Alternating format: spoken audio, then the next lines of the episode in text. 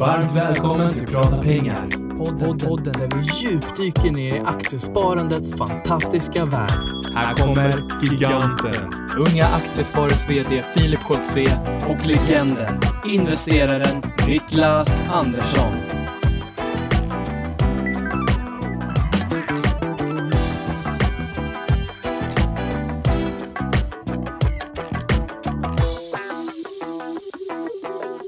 Då säger vi äntligen måndag och varmt välkomna till podden Prata pengar. Det är avsnitt 62 Niklas.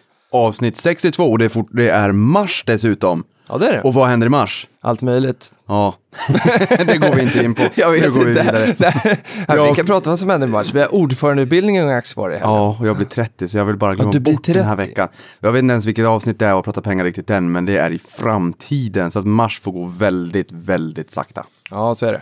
Och vill man eh, liksom hålla sig ung då, bra tips till dig. Jag har ju en bit kvar till de här 30. Eh, Du, så- nu är du tyst, nu går vi vidare. Jag vill inte höra sådana där tips. Ja men, ja, men det här är ett jättebra tips. För du kommer ihåg, jag låg hemma i halslös. Eh, och enda gången man eh, ser Malou efter tio är när man ligger hemma i halslös. Och det, det är ju inte superbra det där programmet, det är ganska tråkigt. Eh, och eh, för det känns lite, ja, jag vet inte, det är inte jätteupplyftande. Men jag såg på Ung Privatekonomis eh, Instagram att Emil Ljung, en av informatörerna där, eh, han åker ju eh, land och rike runt, jag på säga, men rör sig mycket i Smålandstrakten. Han kommer dit den 14 mars och ska snacka lite sparande. Så det är ju en bra grej för dig att titta på. Ja, men det tycker jag låter bra. För jag menar, vi tycker ju att det är roligt när, när vi är ute i, i, i mediala sammanhang och pratar och inspirerar och motiverar kring sparande, som vi brukar säga. Så det, det kommer jag att titta på. Ja, och så kan du då gå in och följa Ung Privatekonomi på Instagram.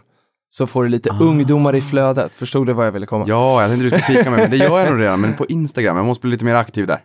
men du är ganska aktiv. Ja, ibland. Strunt samma. Vi, jag tycker vi hoppar in på dagens gäst. Vi har, eller vill du presentera Niklas? Kör du. Okej, vi har med oss vår, en av våra absoluta favoriter, Jonas Olavi. Varmt välkommen till podden. Tackar. Jättekul. Ja, och vi konstaterar att det är inte poddpremiär. Jag frågade Nej. lite försynt och så tänkte jag efter så här, "Nja, nej, för jag har ju hört det i andra poddar. Absolut. Nej, men några gånger har det blivit. Men det är första gången här, så det är jättekul att vara här. Ja, men det är det. Och jag vill bara börja med att reda ut den här frågan. Eh, Du är ju alltså chef för taktisk allokering på Alfred Berg. Det låter som att det här är någon militärtjänstgöring eller något sånt där. Ja, men lite så är det. Eh, Nej, skämt åsido då. Taktisk allokering. Allokering det är ju att ratta runt mellan olika eh, tillgångsklasser. Aktier, räntor och sen bryter man ner det ännu mer då. Vilka regioner ska man ha? Vilken typ av aktier ska man ha? Ska man ha stora bolag, små bolag? Ska man ha tillväxtbolag, eh, valuebolag? Eh, ska man ha kinesiska gruvbolag och så vidare och så vidare. Så att det blir ett stort, stort träd och matris om man bryter ner det här så att man får en portfölj för lite bredare mandat. Eh, kan vara generationsfonder, blandfonder, ja, diskretionära uppdrag då helt enkelt. För jag tänker när, jag tänker på den här taktiska allokering, just det här på, i, i den gamla världen, storbanksvärlden, så, så hade vi strategifonder i, i mångt och mycket. Och då var det man hade en strategi för hur placeringsmandatet såg ut och sen så hade man en taktisk allokering beroende på hur eh, hur läget i ekonomin var, att vilken tuva man hoppade ifrån, vad man tyckte att det var bäst att befinna sig i för stunden. Medans eh, strategin egentligen la ut ramarna för vad man var tvungen att hålla sig inom. Och sen då, är, är du en sån som, som hoppar mellan tuvorna baserat på vad du tycker är mest intressant just nu? Ja, det beror på vad kunden tycker, därför det är applicerbart på alla typer av uppdrag då. Eh, och det viktigaste som man ska göra som sparare, det är att titta på den strategiska allokeringen, det vill säga hur mycket aktier ska jag ha i min portfölj? När, eh, hur illa sover jag på natten om det går ner eh, si och så många procent? Kanske man ska ha andra tillgångslag. Det finns räntor som eh, obligationer som ger en ganska skaplig avkastning. Bara genom att sprida mellan fler marknader så får man ner volatiliteten i portföljen. Ehm, sen så i blandfondskonceptet, då har man ju ofta ganska vida ramar. Då kanske man har 25 procent upp till 75 procent aktier och då ger det ju större genomslag vad man tycker. Men grundkonceptet är ju samma då. Det taktiska överlägget är ju att ja, just nu så tycker jag att det ser ganska bra ut i USA, vilket jag gör då, för det har jag viktat upp och är övervikt då i de mandat som jag sköter då. Jag tycker att drivkraften i USA ser eh, ganska intressant ut med Trump som president. Vi har inte fått reda på så mycket, men jag tror att eh, liksom, makrobilden kommer förstärkas i USA och sen har vi starkt sentiment där då. Mm. Sen är inte värderingen med, för värderingen är ju tokhög. Mm. Så får man eh, försöka värdera det där då. Vad, vad är viktigast just nu då? Hur länge vågar jag vara överviktad? Till exempel då amerikanska aktier då. Just det. Och jag tänkte att vi, vi ska komma tillbaka till Trump. Först eh, måste jag bara spela in en lite Twitterinlägg som jag fick från Rasmus Persson som sa att om Jonas Olavi varit fotbollsspelare hade jag köpt hans tröja. Grymt sympatisk och pedagogisk. Ja, det är, Det är kul. underbart. Och just det här som du är inne på då med makroekonomi, det är lite den liksom, eh, bilden jag får dig och liksom när jag följer dig i flödena, att det är ju mycket den typen av frågor som, som du pratar om och många av våra lyssnare är ju väldigt nyfikna på, bara för att vi ska förstå hela resonemanget, så här, vad är makroekonomi egentligen? Exakt, och innan det Filip så tänker jag bara så här, när, jag hör Jonas berätta om det här så tänker jag att man, man kan liksom spela in det här på en själv att man har placeringsregler. Eller har vi pratat om tidigare att man kanske ska ha placeringsregler åtminstone för att sova gott om natten. Och att placeringsreglerna för hur de ramarna man har att förhålla sig till, ja, det blir liksom sättet som gör att du kan sova gott om natten. Och sen den här taktiska allokeringen, det blir ju liksom okej, jag har bestämt mig för att jag får, in, jag får bara köpa på Stockholmsbörsen large mid small cap, jag får inte ha belåning, jag ska spara 10% av lönen varje månad och, och vad det kan tänkas vara på de här reglerna. Och sen när man har satt alla det, allt det ramverket, då kan man hålla på och hoppa mellan tuvorna baserat på vad man tror är mest intressant att köpa för stunden. Och det blir alltså den taktiska allokeringen. Just bara för att jag, jag, jag tolkar det så för mig själv, så att säga, som privatperson, hur man hade kunnat tänka. Vi kommer fortsätta gräva i det. Men makroekonomin då?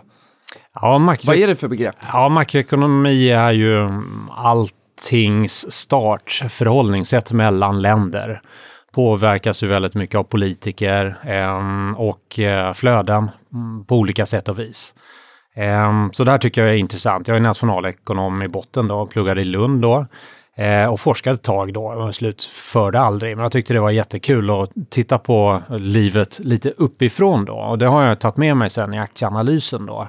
Förstår jag var flödena är på väg eh, så kan jag också rikta blicken åt den grupp bolag eller den marknad som kanske är mest intressant för stunden. Då. Så det hjälper mig att få en förståelse för hur allting hänger ihop. Då. För att nu har vi en global ekonomi.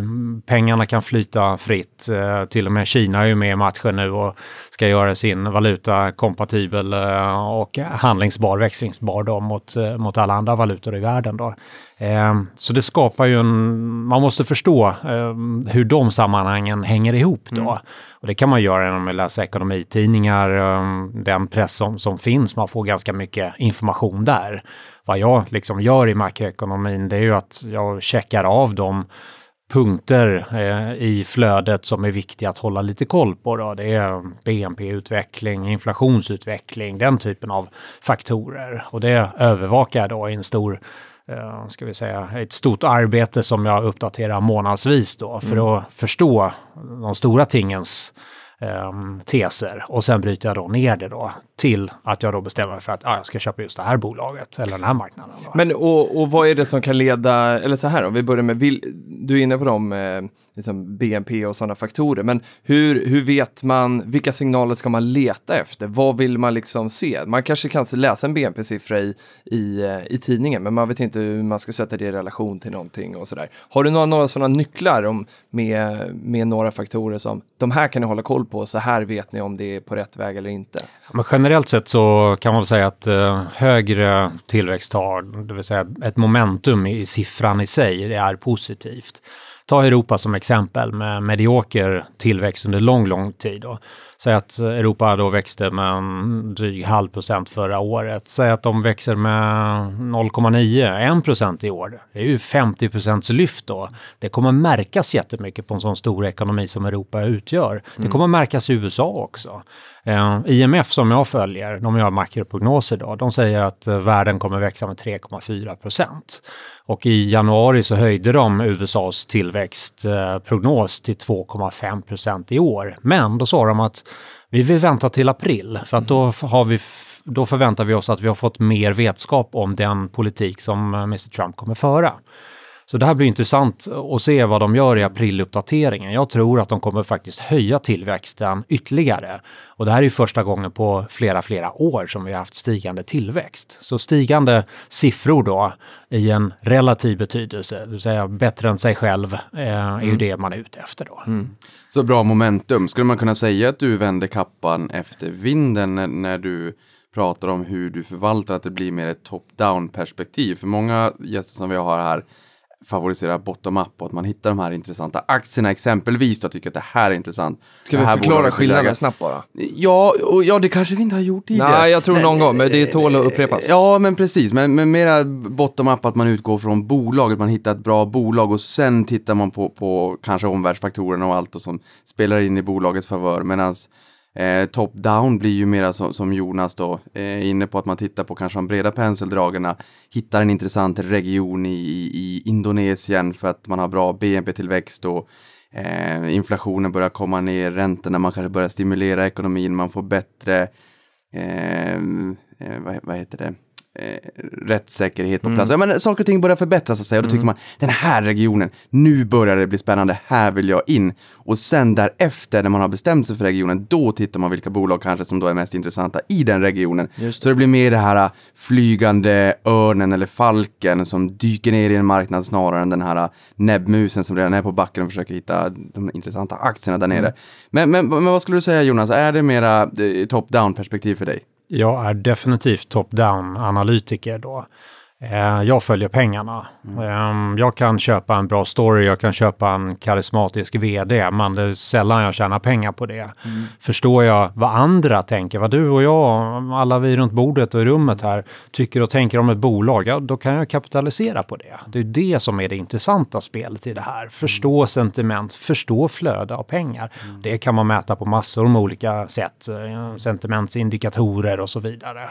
Så jag tittar uppifrån, tittar var är pengarna på väg, var är det mest attraktivt och sen så tar jag den eh, traden då. Kan vi ta en liten minut bara också och gråta ner oss kring de här kapitalflödena? för att ehm, jag vet att det flödade in mycket pengar i USA tidigare. Nu har det flödat ut lite pengar från USA, mycket till tillväxtmarknaden och Europa för att man tycker att Ehm, man tror ju åtminstone att det har varit, eller är rätt mycket som har blivit diskonterat i USA. Vi har sett lite utflöden igen, men de fick ut massivt inflöde tidigare. Det här är ju en finansiell tsunami, pengar som flödar över runt om i vår glob till vardags. Hur, hur följer man de här flödena? Och, och grotta ner oss, ta flödena 2.0 Jonas. Ja, flödena följer man, tycker jag, bäst på ETF-flödena. Ehm, det är de här fonderna som speglar en marknad. Då. Det är snabba pengar och det är traders som är inne där. Eh, traders som tjänar pengar på att ta de här positionerna med äkta egna pengar. Då. Eh, där ser man det. Och eh, tittar vi på USA som du eh, relaterar till, så i veckan nu som gick här så hade vi det största inflödet på sju år i amerikanska eh, S&P 500-terminer då och ETFer. Så helt klart så är det ju så att man har inte kastat in handduken vad gäller USA, trots att värderingen är tokhög då i relation till sig själv och i relation till många andra marknader. Det här är ju jätteintressant för att det, det var ett, ett inflöde i samband med valet och sen hörde jag bara för några dagar sedan eller en liten tid sedan att det var ett utflöde och nu är det det största inflödet igen på, på flera, flera år. Hur, hur snabba är de här flödena?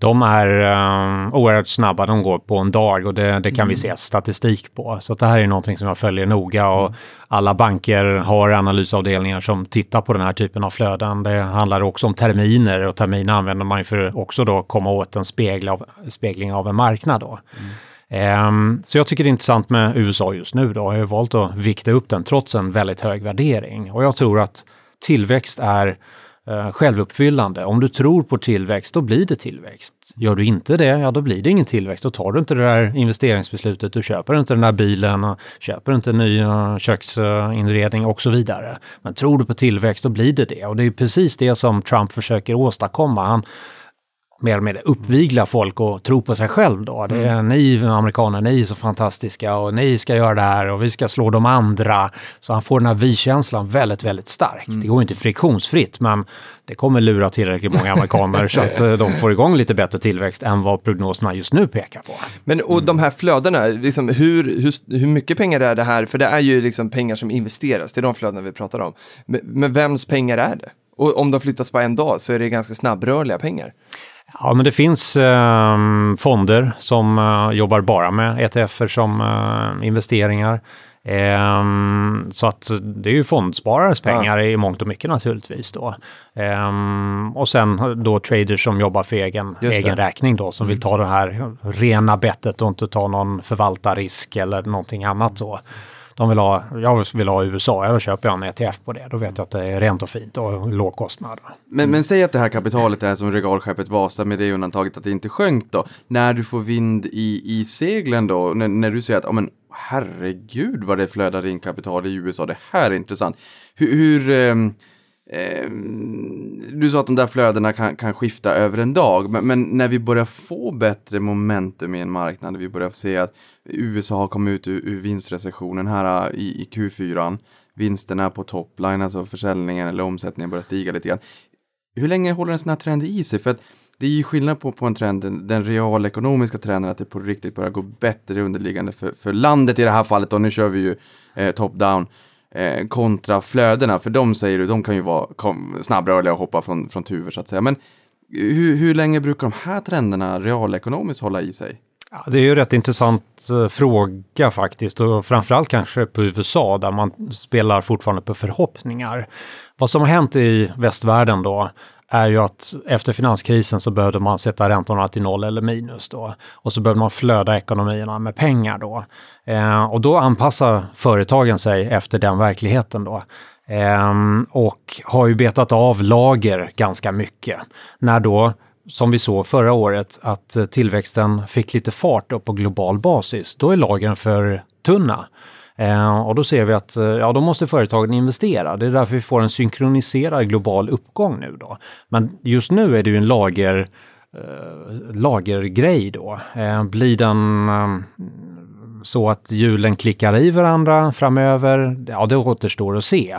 Men jag tycker att det är värt chansen och en, en ganska positiv syn då på marknaden givet det vi ser nu. Därför som jag sa, eh, jag tror på det här att tillväxt föder tillväxt. Tror du på det, då blir det tillväxt. Optimism föder optimism, Filip. Det kan man ju åtminstone känna när man börjar komma igång på gymmet och, och våga Ja, men visa åt rätt håll. Samma sak på börsen. Ja men så är det verkligen. Och, och vi har ju varit inne på den här politiska risken en, eh, en del nu, eller jag tycker vi ska komma in på det för vi pratar lite Trump och sådär. Eh, vad tycker du som svensk eh, liksom sparare, hur ska man bedöma den här politiska risken som finns i världen och vad kan den skapa för bekymmer? Vi har ju nämnt Trump lite grann här. Ja, Trump um, har ju en väldigt proamerikansk agenda. Eh, och det skapar protektionism. Så att eh, nu är det politiker som ska bestämma och inte centralbankspolitiker. Och då kan mycket gå fel. Och eh, Trump han är en svår pers- person att förstå sig på. Så att det kan mycket väl vara misstag som gör att det eskalerar. Å andra sidan så de han möter är ju professionella eh, politiker och kan inte bara kasta in handduken och säga nej, det gick inte, det blev inget avtal. Utan då är det bara på eh, nästa möte och försöka förhandla till det för sitt eh, lands mm, bästa väl och ve då. Så det finns risker, eh, absolut. Men den stora risken som jag ser det är ju att eh, Trump blir avsatt helt enkelt. För det skulle ju ta lite udden av den ganska ambitiösa tillväxtpolitik som man avser att bedriva då. Så det, du tror att aktiemarknaden skulle reagera negativt på det? Ja, det tror jag definitivt att det skulle göra då. Ehm, och det hade förmodligen blivit en negativ reaktion om Hillary hade vunnit. Hon hade ju också velat, ehm, så att säga, skapa en viss tryck i, i eh, infrastrukturella investeringar och så vidare. Men det var ganska lik eh, den tidigare presidenten eh, s- politik då. Det hade inte hänt speciellt mycket och många var ju av den uppfattningen att USA låg ganska sent i, den, eh, i sin makrocykel. Och då ska man vara lite på tårna när man är aktieplacerare. Men för vad betyder vänder det, när ner då? Vad sa du? Vad betyder det när man ligger sent då? Ja, då betyder det att företagen börjar dra åt uh, så här investeringskranarna. Okej. Ofta så blir det ju så att eh, då har ju centralbanken vaknat också och ska ju försöka kyla ner ekonomin, för det kommer ju ofta i en sen fas. Nu kommer vi från ett annat läge med nollräntor och Fed håller ju på att försöka normalisera räntorna och få upp den så att de får tillbaka räntevapnet när det viker om ett par, tre år, eh, om inte Trumps politik blir så lyckad då.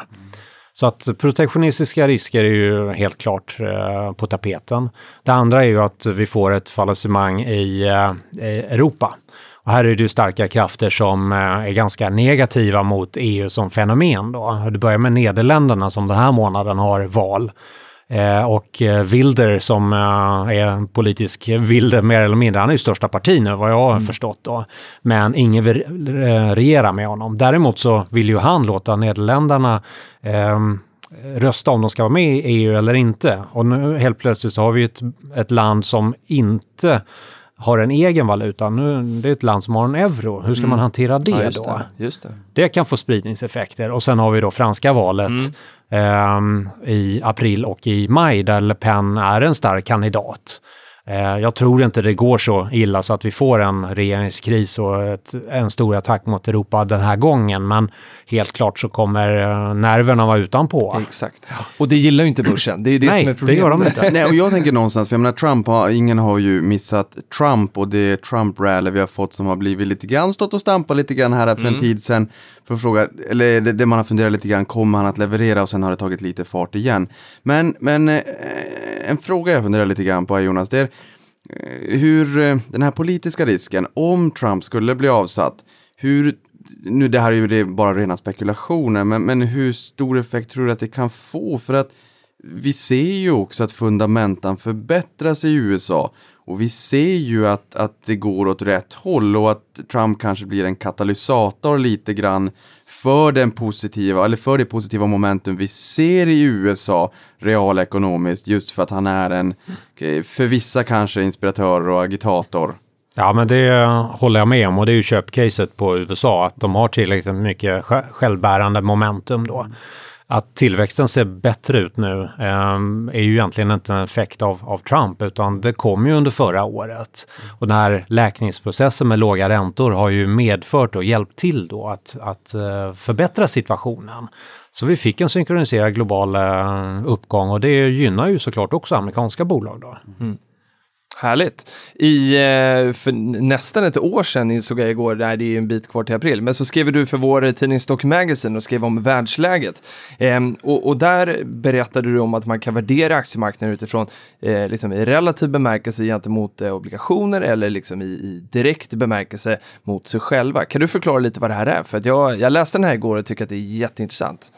Ja, man ska ju försöka förstå varför man ska äga en tillgång och då måste man sätta det i relation till någonting. Då.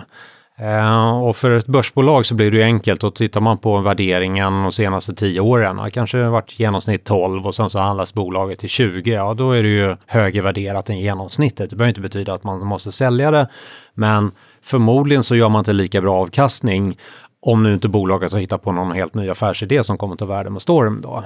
Ehm, så det är lite grann det jag menar då, att man försöker sätta det i relation till andra saker då. Man kan också sätta det i relation till räntor och räntor har aldrig någonsin varit så dyra som de är eh, nu. Inte just idag, men i den här perioden då. Sluttampen då, slutsucken på den här finanskrisen och helningen då. Eh, och det är fortfarande många räntor som handlas på minus. Det är ju såklart helt eh, galet att man prissätter eh, risktagande på det sättet. Då. Att man, liksom, staten kan låna och få betalt för att låna. Och varför gör man inte det, tänker jag ibland. Då. så eh, om man tittar på eh, just obligationer så eh, finns det ju väldigt långa tidsgrafer att titta på. Då. Och eh, där har inte varit så låga räntor på 5000 år. Så det är ju en viss bevisbörda. Kan mot... man mäta så långt bak alltså? Ja, man ska väl inte uh, trada på eh, den eh, grafen, men eh, det finns eh, ganska bra statistik eh, tillbaka till 1200-talet och sen så är den mer en lek med siffror som eh, Bank of England gjorde och eh, fick fram en, eh, en kursgraf på räntor som börjar 3000 före Kristus, Aha. vilket är rätt coolt faktiskt. Det är ju super. Men skulle man då kunna säga, för, för du nämnde också i den, eh, i den artikeln att, att om man tror att räntorna ska fortsätta vara på så här så borde man värdera upp aktier ännu mer. Nu, nu är ju det här nästan ett år sedan så att vi har ju kanske fått den uppvärderingen. Vad, vad säger du? Är det, Ja, men om man tror att räntorna ska vara kvar på den här nivån f- för lång tid framöver, 50 år framåt, ja då ska ju eh, aktier värderas upp väsentligt på det här. Då, då ska inte P talet vara 17, då ska det vara 20 kanske, 22. Ehm, för det är ju den här diskonteringsräntan som man då måste manipulera med då. Nu är det ju en del eh, analytiker som har sänkt den lite grann då. För de tror att ja, räntorna kommer säkert gå upp lite grann från de här konstlat låga nivåerna. Men det kommer inte bli så mycket mer. Därför det är demografiska eh, så här, motvindsfaktorer som, som talar för att räntorna kommer inte kunna ställa upp något speciellt mycket då. Och vi har en gl global finansmarknad så pengarna flyttar fram, fram och tillbaka och jämnar ut de här skillnaderna ganska, ganska snyggt och fint. Då. Mm. Så lågränteklimat tror jag säkert på. Därför tycker jag att börsen per se, ja den är dyr i tio års perspektiv då. Men i relation till vad vi ser runt omkring oss, andra tillgångar, så tycker jag inte den är dyr. Det är ju inte, det är inte rea, så är det ju inte. Nej. Nej, men man får väl minst sagt säga att man har varit ute och, och eh, eh Nej, vet du vad? Nu tappade jag helt vad jag skulle Ska jag säga. hjälpa dig då? nej, nej, men, nej, men eh, jag kan säga något annat som jag satt och tänkte. Jag Ja, tänkte det. på många saker samtidigt. Men, men just det här med värderingen också kan jag tycka som ett Big Mac-index. Att när man är runt om i världen så kan man se vad kostar en Big Mac och att man kan sätta det i någon form i relation för att sätta saker och ting i relation, precis som du pratar om aktier och, och dess historik. Och jag vet Filip, vi har ju varit in på, åtminstone när det kommer till amerikanska aktier, att exempelvis Reuters hemsida är ett bra sätt för att se P talet Mm. Ja, historiskt, ungefär vart det har varit. Eh, samma sak, eh, en 4-traders.com är en sida som jag gillar också, mm. traders Och där kan man se exempelvis, H&M brukar man ju prata om, den har legat någonstans mellan 18 och 24 och, och var ligger man idag? Men samtidigt så är det ju så att Ehm, förutsättningarna kan ju ändras för bolaget också och, och jag menar, tio år det är ju en enormt lång tid i, i, i den här branschen och mycket hinner ju verkligen hända. Men ja, visst är det så. Och det vi är inne på här någonstans är ju också det här begreppet TINA, men jag är nästan trött på det nu, men att det inte finns några alternativ där ute. Eh, och hur, liksom, när tror du att det bryts och vad är det som krävs för att det ska brytas när aktiemarknaden inte längre är det enda alternativet för att liksom få avkastning? Finns det något liksom... Ja, men jag håller inte riktigt med på det här TINA-begreppet då, det. Ja, därför att det finns ju räntor runt om i världen som ger en bättre avkastning. En tioårsobligation i USA ger 2,5 procent Mm. och eh, ger du in på high yield-marknaden så får du 3-4 procent till då. Mm. Ehm, så att eh, there's no alternative. Det här är ju mycket i relation till statsobligationer då. Och de är ju dyra då. Ehm, så det är mer det som jag tänker på då. Så det är klart att det finns alternativ. Mm. Men man ska inte bara snöa in sig på svenska marknaden, svenska bolag, svenska small cap, utan försöka tänka lite bredare då. Ja, och där fick vi en eh, fråga från, från Gunnar på Twitter under hashtag prata pengar som skrev så här att få svenska småsparare köper finska och danska aktier. Och så säger han då att eh, den danska kronan i förhållande till euron har gått starkare än den svenska. Borde man liksom minska sin valutarisk och köpa också aktier i andra länder så att du får annan valuta? Ja, det tycker jag generellt man ska göra. Sen ska man ju tänka på att Sverige har en gapprisk här då eh, vad gäller valutan i och med att Riksbanken eh, mer eller mindre manipulerar valutan på det här sättet genom att köpa eh, statsobligationer och, och styrräntan väldigt, väldigt lågt. Då. Eh, när de väl slutar köpa statsobligationer eh, och när de då säger att ah, det kanske blir en höjning nästa gång, då kommer ju räntorna att sticka rakt upp i skyn. Då. Och det kommer ju få eh, konsekvenser på kronan. Då. Så att eh, det här blir ju rätt intressant eh, och därför bör man vara diversifierad tycker jag generellt då. Det finns ju väldigt många spännande bolag i mm, vårt närområde. Jag menar, Norden har många fantastiska bolag. Eh, Norge med sin olja och eh, vi har väldigt fina industribolag. En hel del IT-bolag i, i Finland då. Sen har man eh, hälsovårdsbolagen i, i Danmark då. Så Och det går ju diversifiera en ganska global portfölj om man bara håller sig inom Norden. Men då lyfter blicken lite utanför Sverige i alla fall. Åh Filip, vad det stör mig att jag inte kom på vad jag ville fråga, för det var så bra. Men nu kommer jag på en annan grej, just det här med Kör på. Sverige och valutan, att vi är en li- liten, en liten öppen ekonomi och just det här med, med utländska investerare. För att vi har ju någonstans 40% utländska investerare på den svenska börsen, give or take ungefär. Och det är ju klart att jag menar på samma sätt som vi säger att det är en valutarisk när vi köper aktier eller andra finansiella tillgångar denominerade i utländska valutor så ser ju de på samma sätt fast när det gäller Sverige. Det, hur påverkar valutan och hur skulle, eh, skulle det kunna påverka Sverige och våra utländska investerare på börsen? Är det här en krockkudde för oss i sämre tider? I och med att valutan brukar försöka tendera att svänga med ner i källan lite grann när det är oroligt. Ja, så är det. Och eh, utländska investerare investerar i Sverige med en gapprisk då, där det så här, kronan skulle kunna stärkas. Ja, då kan jag ju tjäna på att de tillgångarna då stiger i värde då. Jag som svensk investerare skulle förlora istället då i Mm. relativ bemärkelse då. Ehm, så att eh, det här blir ju rätt intressant att se på de utländska flödena då. De har varit lite wobbliga tycker jag, inte någon jättestark trend då. Jag följer ju flödet på ägande på, på Stockholmsbörsen då, hur mycket äger de i varje enskilt bolag då. Ehm, och det har väl liksom ja, på udden mattats av lite grann, men det är ju ingen stor eh, positionstagning som jag ser det. Så det är inte en av de, där, en, en av de mest intressanta key takeawaysen när du tittar på flöden och på olika indikatorer och vart det finns momentum runt, och, runt om på planeten. Då är det inte liksom hur mycket utländska ägare på svenska börsen som är det allra mest intressanta. Nej, inte så, utan, men däremot så tittar jag på valutor då. Ehm, Jag försöker ha en uppfattning eh, och titta på teknisk analys och titta på olika värderingsmultiplar för olika valutor för att få ett hum om vad jag tror om riktningen då.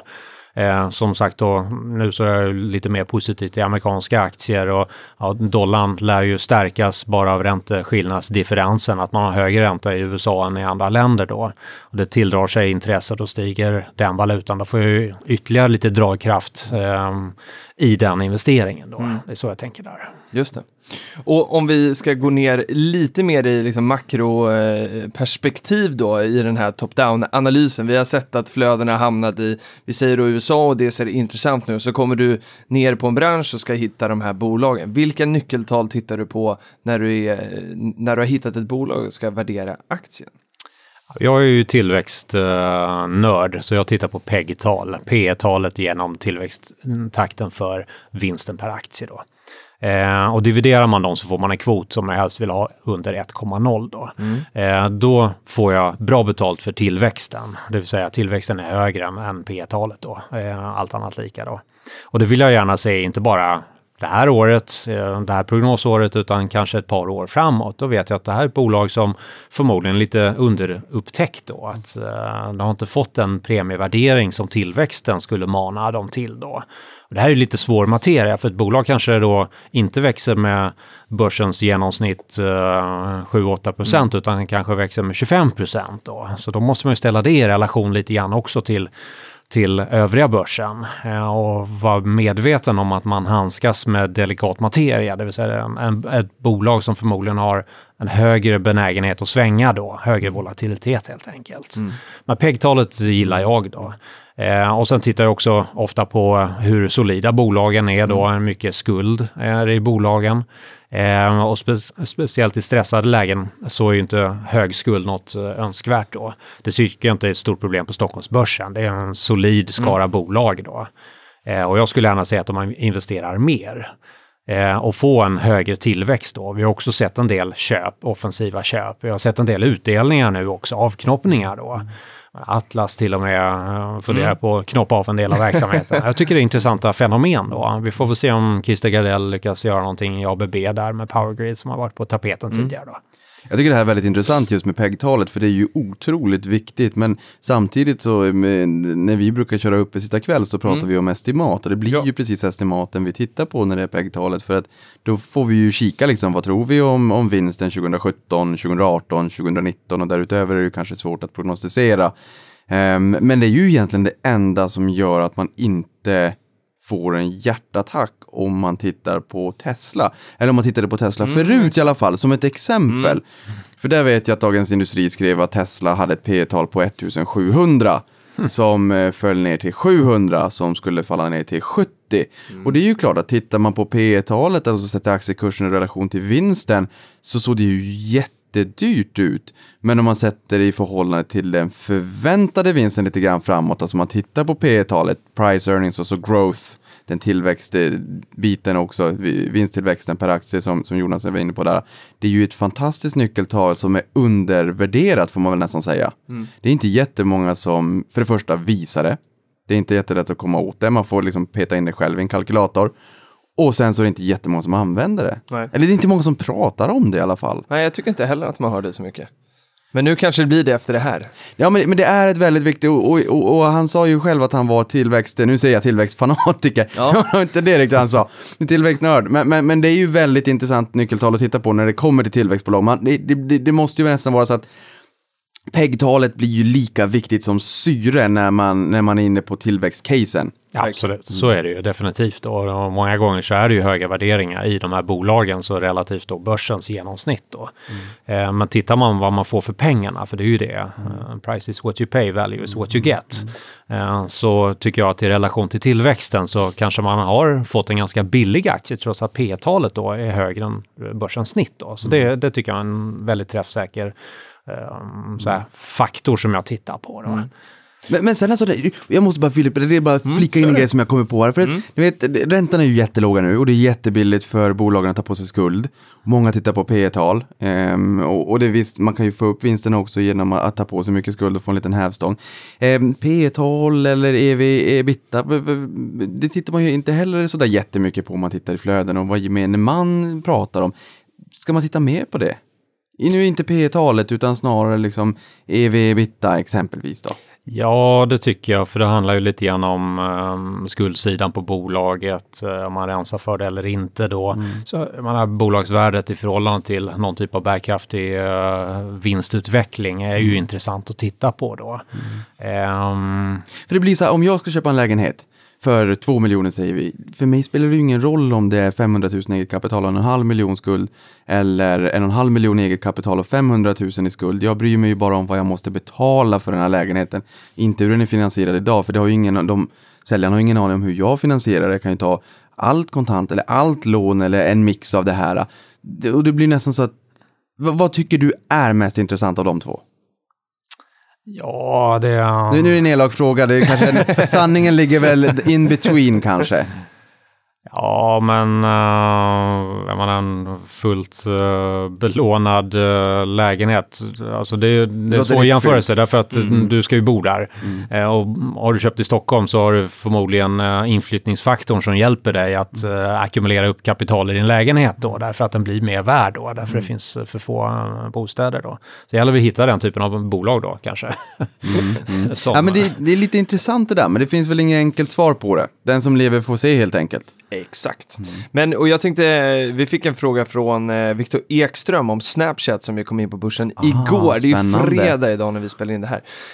Eh, Och vad lång tid vi fick vänta innan det började handlas. Ja, vilken tid var det? Det var ett par timmar innan. ja, sådär. ja, det var det definitivt. Jag vet inte, jag tror att den var över 17. Ja, men jag Eh. tror, eh, eh, jag tittade på, eh, det var Jocke Bornold som ju jobbade på Nasdaq innan. Han berättade att eh, eh, bolagen har liksom hela dagen på sig att IPO som vi säger. Så att eh, det verkar vara så, det visste inte jag. Och vi vet ju bara att de IPOs 9.00, men jag menar Jonas har ju en längre erfarenhet än vad vi, vi har. Eh, Jonas, eh, jag blir tokig när bolagen väljer att släppa rapporter mitt under handelsdagen. Eh, har vi sett i Stockholm att, att vi har börsintroducerat bolag mitt under handelsdagen? Har det, har det förekommer det ens? Det um, kan jag inte komma ihåg att jag har sett, utan det är ju tidigt på morgonen då, Mm. så att man gärna får vara med och ringa i klockan på Exakt. Stockholmsbörsen då. Man i göra lite. Ja. ja. men exakt. Men, om, Mm. men apropå Snapchat då, där vi är inne på höga P tal och, och eh, värdering och sådär i förhållande till hur mycket de växer. Vad, vad tycker du om Snapchat? Jag tycker det är ett jätteintressant fenomen då. Jag har en nioåring och en elvaåring hemma och eh, det är ju såklart en app som används ganska eh, frekvent. Ja. Så de är en del i de här miljarder uh, snaps som görs varje dag. Nu, nu finns det ju konkurrens på det här då. Instagram med flera har ju eh, skapat eh, bra eh, konkurrerande produkter. Men jag tycker det är ett väldigt intressant medium. Ehm, just att liksom det här mm, inlägget då försvinner efter en tid. Det är bara öppet för de som tittar på det, som är inbjudna och så vidare. Så det är ett intressant koncept. Gäll- gäller det förstås att försöka kapitalisera på den här kundbasen då. Visa att det går att tjäna pengar då. Och det är ju inte användarna som ska betala för det, utan det är ju de som annonserar på det och försöka liksom skapa en, en eh, ja, någon typ av hype kring det. Jag funderar själv kring det där. Ska jag hålla på med sånt som eh, liksom analytiker då? Hur gör man då när man har ganska begränsad, eh, begränsat utrymme och media? Det är inte helt lätt hanterligt då. Men jag tycker att det skapar möjligheter för att alla vill vi ha ganska snabbt eh, tillrättalagda nyheter, lite TT-nyheter Mm, mm. mer eller Ja, mindre. Då. Och då tycker jag Snapchat eh, platsar där då. Ska man köpa den eller inte? Ingen aning. Jag har inte köpt några själv då. Eh, Jag är väl användare av tjänsten då istället. Man, man, man ska ju passa sig för att säga it's a new economy, men man får nästan säga det, för det är ju en helt ny spelarena i alla fall i dagsläget som ibland kan vara lite svår att förhålla sig till eh, och, och vad som kommer slå och inte. För jag tänker så här, Snapchat, filter och, och ta fram ett nytt filter och sen så har man ju en världsmarknad direkt på det där filtret och det kanske skulle kunna vara ehm, Taco Tuesday eller Fajita Friday eh, och sen så är det Taco Bell som är avsändare och sen så kanske den där blir viral och sen så sitter vi och skickar filter till varandra med någon tacohatt på, vara, på skallen över hela världen och sen så är det Taco Bell som är avsändare vilket man också då ser. Det måste ju finnas ett rejält värde i det där. Ja, jag Det tror med. jag. Ehm, Men det är nog svårt att lägga in eh, som YouTube och lägga in liksom reklam innan. För Snap är, man har ju attention span är ju noll. Så att du har väl sju sekunder och ska du då lägga in liksom reklam på det där? Det kommer Nej, inte men gå. jag, jag tänker att filtret Ja, jag blir ett med. lustfyllt, lite roligt filter. Så att det Håller blir... helt med. Ja, Men det jag menar är att man, för man kommer nog få göra sådana grejer. För man kan nog inte spela upp reklamfilmer innan du ska nej. titta på Snap. nej, nej, precis. Det känns lite konstigt. Sen blir det svårt att värdera för analytikerna. Alltså viral succéfaktor. Eh, 25 procent eller vad, vad ska man ha liksom? Det blir jättesvårt. Då. Så några kommer bli floppar, några kommer bli fantastiska stora bolag då. Så det kanske blir en ny FANG-era här då. Fyra bolag drar hela amerikanska börsen. Ja, Vi Exakt. får väl se. Ja, det, det är väl värderas väl till i dagsläget. Jag vet inte, det är nästan två Ericsson. Jag tror att den gick in på 223-224 miljarder. kan- de eh, hoppade upp 44 procent vid stängning hade de gått upp. Så att det är inte riktigt två Ericsson, men, men inte långt ifrån. Nej, det är otroligt alltså. Och Ericsson värderas till 1800 miljarder 2000. Det- It's a new economy. Det kommer vi få äta upp. Ja, men det är någonting för Börje att byta i här framöver. Eh, Jag, tyckte vi, eller jag tänker att vi ska hoppa tillbaka lite där vi började. För Nybbe har frågat så här att med 10-20 års sparhorisont, vad tycker du om att äga 95 eh, procent aktier och 5 procent räntor och justera portföljen då efter detta kvartalsvis? Riskjusterat torde det bli betydligt bättre än 100 procent aktier. Om ej 95-5 påverkar tillräckligt, vilken procentsats är optimal. Och det här är ju de reglerna som du pratade om, eh, Niklas, och eh, den här taktiska allokeringen då, hur man ska, hur man ska göra. Vad, om, om man ska jobba på det här sättet och inte som jag och Niklas köra all in aktier, hur, var ska man börja? Är 95-5, är det en bra, ett bra sätt att börja? Det kan man egentligen bara svara på själv. Um, Det är ju förbjudet att lämna men rådgivningsråd tänk- där då. Men, men generellt, har man en lång um, eh, sparhorisont, då ska man ha tillgångar som, har potentiell, eh, som ger en potentiellt hög avkastning. Ja, där har du aktier. Så jag är så mått mätt att man har ett 10-20-årigt perspektiv eller till och med pensionssparande, då bör vikten vara eh, lång därför att det jämnar ut sig den här volatiliteten då, eh, jämnar ut sig över tiden då eh, och, och sjunker med, med tiden. Så att eh, ja, långt perspektiv tycker jag väl personligen att man bör ha Men tycker du då. att det finns några tumregler för eh, ja, men när, för vilka, vilka år det ska vara 95 och vilka år det ska vara 90? Eller när du sätter de här procentsatserna själv, vad, vilka nycklar utgår du ifrån? Jag tittar så här då för att bestämma, ska jag ha mer eller mindre aktier då i förhållande till någon typ av gräns då, 50-50 eller 95-5. Eh, då tittar jag på relationen mellan aktier och räntor. Om jag tror och ser att aktier relativt sett har en bättre potential, det är bara att charta dem, alltså ta jämförelsegraferna och lägga dem på varandra då. Eh, för att få en uppfattning då. Ja, men det här tillgångsslaget ser bättre ut. Jag använder ju väldigt mycket teknisk analys i min, eh, min analys, i mitt beslutsfattande. Ser jag att eh, aktier mm, sannolikt kommer att ha en bättre potential än obligationer, ja, men då vill jag ha mer av den tillgången då. Och tror jag nu att räntorna ska upp, vilket jag tror, inte jättemycket, men på en del håll ska de upp en del, eh, ja då kommer du förlora pengar i obligationsbenet. Då är det bättre att ha den i något annat tillgångslag, till exempel aktier. Men vi kommer ju komma till en, en tid när aktier kommer vara det mest gräsliga man kan eh, äga och då kanske det är reversen som gäller under en period Ja, då ska man vara underviktad istället. Vi vet ju inte vad som kommer att skapa den där känslan. Men jag brukar ha ett par tumregler då. Börsen faller eh, när Eh, man kan ana en recession och när vi ser en recession. Då. Det är det första. Det andra är att börsen faller när betalningssystemen hotas. Eh, det vill säga när det fria kapitalet mellan banker till exempel, när det fryser och inte fungerar längre. Då är det allvarligt eh, och det, då kommer det väldigt snabbt spilla över på aktiemarknaden. Så det är de två liksom stora faktorerna. Sen är det exogena chocker här och där då.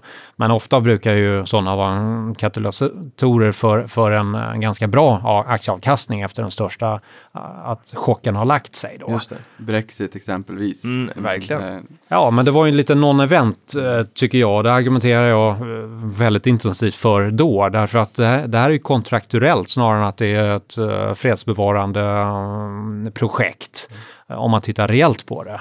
Eh, Och i så mått mätt så hände ju ingenting. Eh, De hade inte bestämt sig när de skulle kasta in skils- skilsmässohandlingen och sen så tar det flera år att förhandla om avtalen. Ja, men det, det är ju nya skatteregler. What's a big deal?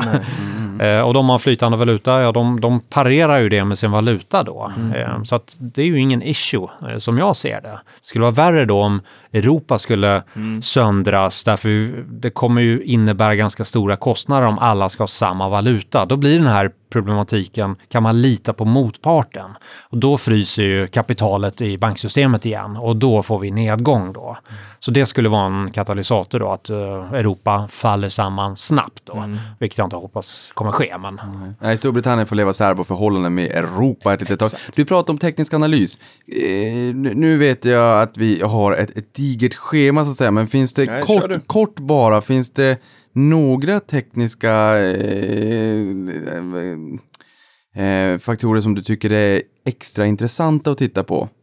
Eller tekniska indikatorer, nu vet inte jag vad jag sa nyss, tekniska indikatorer.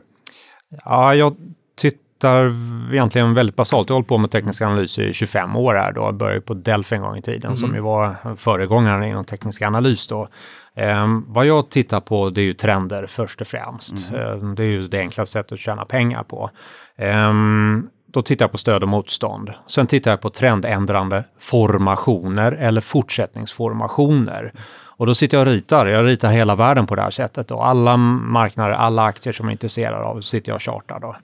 Ehm, och då ger mig en, en edge att försöka förstå, för då förstår jag vad flödet eh, kommer att, gå. Och många sitter ju och gör samma sak som jag. Det inte, behöver inte vara så avancerat. Man behöver inte ha någon sån här Eureka-modell. Och tro mig, jag har försökt hitta den här modellen. Jag hittar inte den då, därför att det förändrar sig över tiden. Så när jag tittar på Ericsson och handlar den på RSI eller eh, omslag av eh, någon annan eh, styrkeindikator då, Ehm, Ehm, så fungerar den i ett år, så fungerar den inte resterande fyra år av en femårsperiod. Då. Så man måste hela tiden dynamiskt jobba med den tekniska analysen. Göra den så enkel som möjligt då.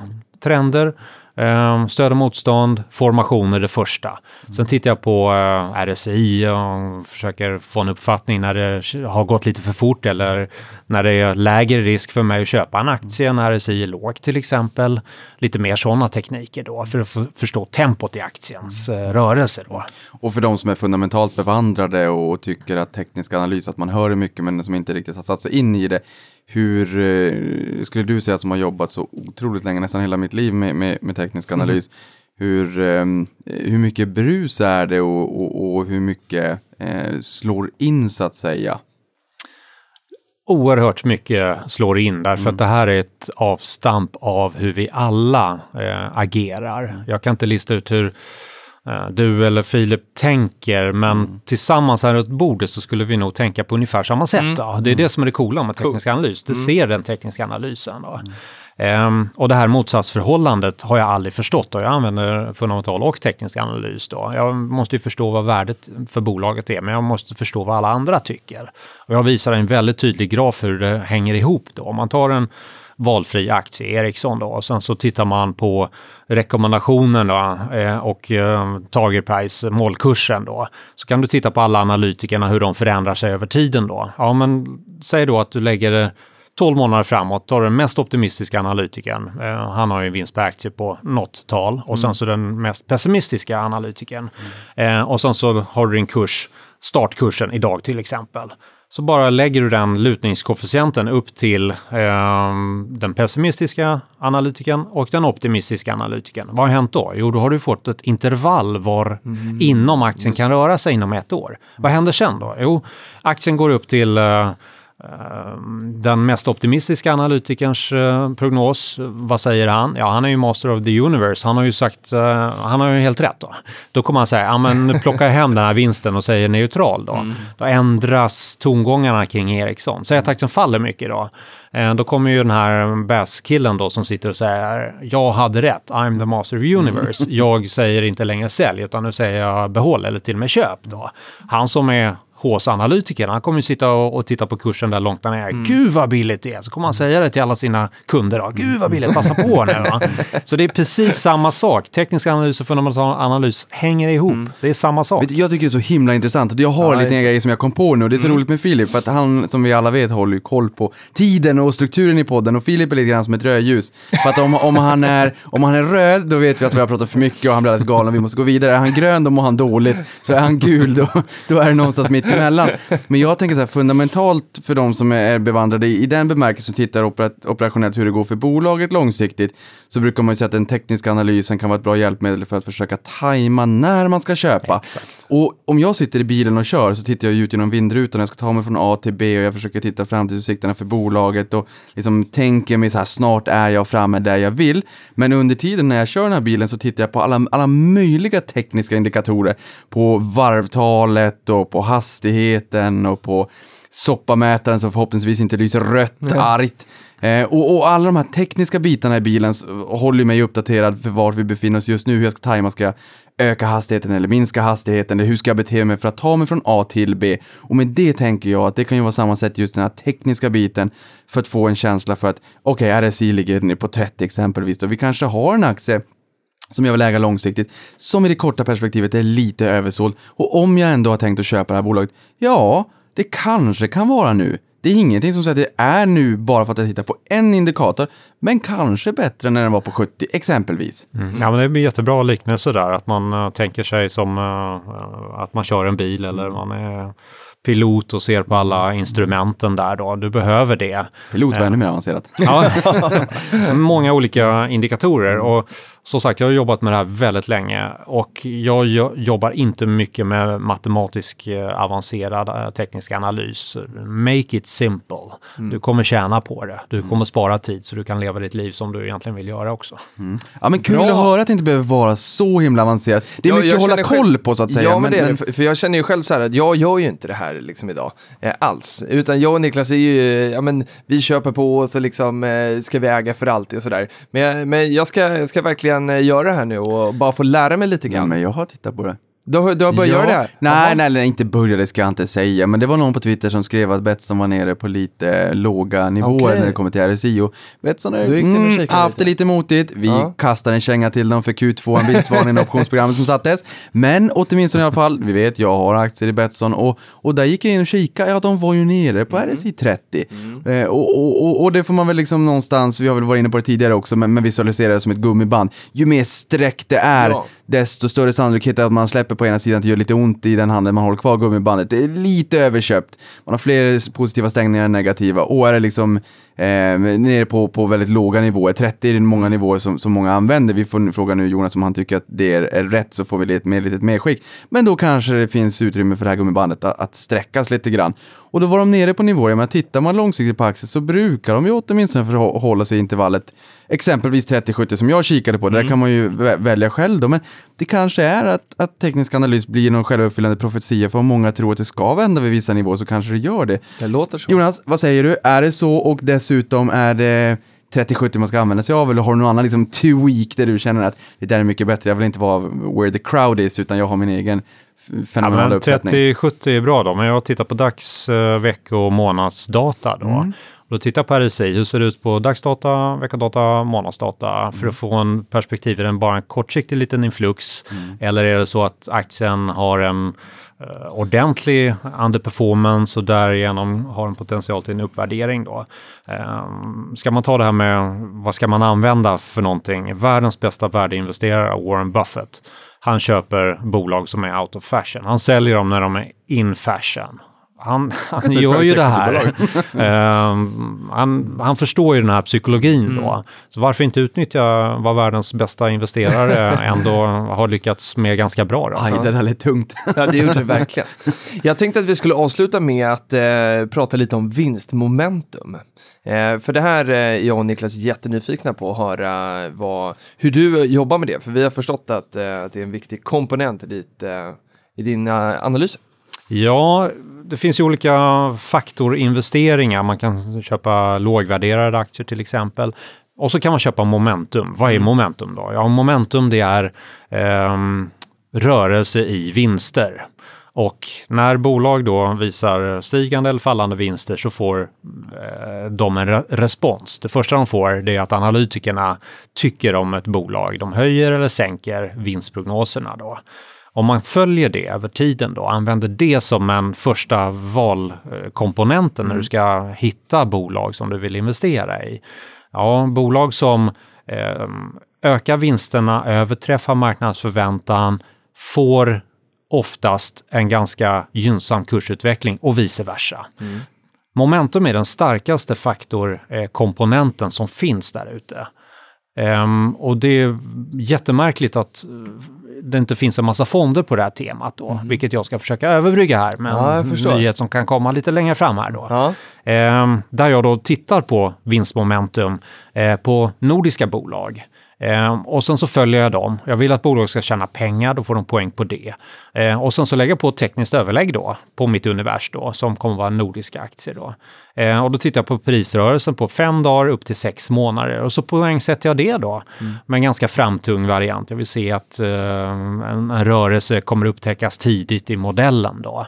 Och poängen med det här är att 25% av bolagen i snitt på börsen spöar börsen. 25% underperformar rätt ordentligt och sen finns det 50% som man kan ha eller mista. Eh, de kan vara kul ibland då. Ja, nu är vi inne på toppalaget här. Ja, Ja, toppa laget då. Försöka hitta de här fina bolagen med karaktäristiska som gillas på börsen. Stigande vinstmomentum är den mest träffsäkra variabeln. För det tar tid för folk att assimilera ny information. Slår de index så ska analytikern tycka till, ja det här var väldigt bra gjort och så vidare. Och då har ju mäklarna redan ringt ut till kunderna, börjat prata positiva storyn, det här bolaget är på någonting på spåren. Framgång föder framgång som jag sa tidigare. Då. Tror man på tillväxt så blir det tillväxt. Då. Och det är precis det som den här modellen fångar då. Så det här blir ett spännande koncept. Hur eh, transaktionsintensivt, för att använda svårt ord, är, är en sån här, om man skulle sätta upp en sån fond, hur ofta Ja. tror du man skulle behöva byta innehav? Inte så ofta, därför att oftast så pågår en omvärderingsfas under en längre tid. Då. Det finns många framgångsrika bolag eh, som man kan ta. Ett bolag som kanske inte har varit jätteframgångsrikt på sistone, det är Fingerprint, eh, som hela tiden överträffar marknadsförväntningar när de började bevakas. Då. Det finns många andra eh, fantastiska bolag i Norden eh, som har gått samma resa till möte som hela tiden överträffar marknaden. Analytikerna ligger hela tiden efter bollen. De får höja sitt, eh, sin målkurs eh, hela tiden. Eh, och bolaget växer då kanske med 10, 15, 20 procent årligen och gör det uthålligt då under ett antal år. Ofta är det ju till exempel när en ny marknad upptäcks, när, när man har nya produkter som man tillför marknaden eh, och då, då får det ett fäste i bolagets försäljning då och därmed också vinsterna. Så att det pågår ofta under en längre tid då. Eh, Men uppskattningsvis kanske man vänder en sån här portfölj en, kanske högst två gånger per år då, Okej. vilket skulle ligga över en Sverigefonds snitt då. Men det är inte en tradingportfölj utan Nej. Du hittar de här fina bolagen, de här 25 procenten enklare om man använder den här tekniken. Det skulle vara ganska intressant att ha någon statistik på just vinstmomentum och när vinsterna börjar tillta i ett bolag, hur, hur, hur länge det orkar hålla i sig, hur länge en vinstmomentumcykel är för bolag. Vi, vi, har du någon känsla på ett ungefär att det är, så här, det är ett halvår, eller inte halvår i och för sig, men vi, vi, måste underdriva också. Ett halvår upp till några år som en, en vinstcykel brukar vara, för sen blir det ju lite jobbigare jämförelsetal för bolag. Hur, de här, hur långa är sådana här trender när bolagen börjar liksom få... Säg att de snittar mellan ett och tre år då. Ett och tre år. Ehm, så man har, har man ett hum då. Jag har ju väldigt fin statistik på hur Mm. man kan eh, slå börsen genom att använda det. Säg att du bara köper bolag som eh, får en uppskriven vinstprognos då. Och så säljer man någon som inte har fått det på ett tag då. Så gör man det en gång per månad då.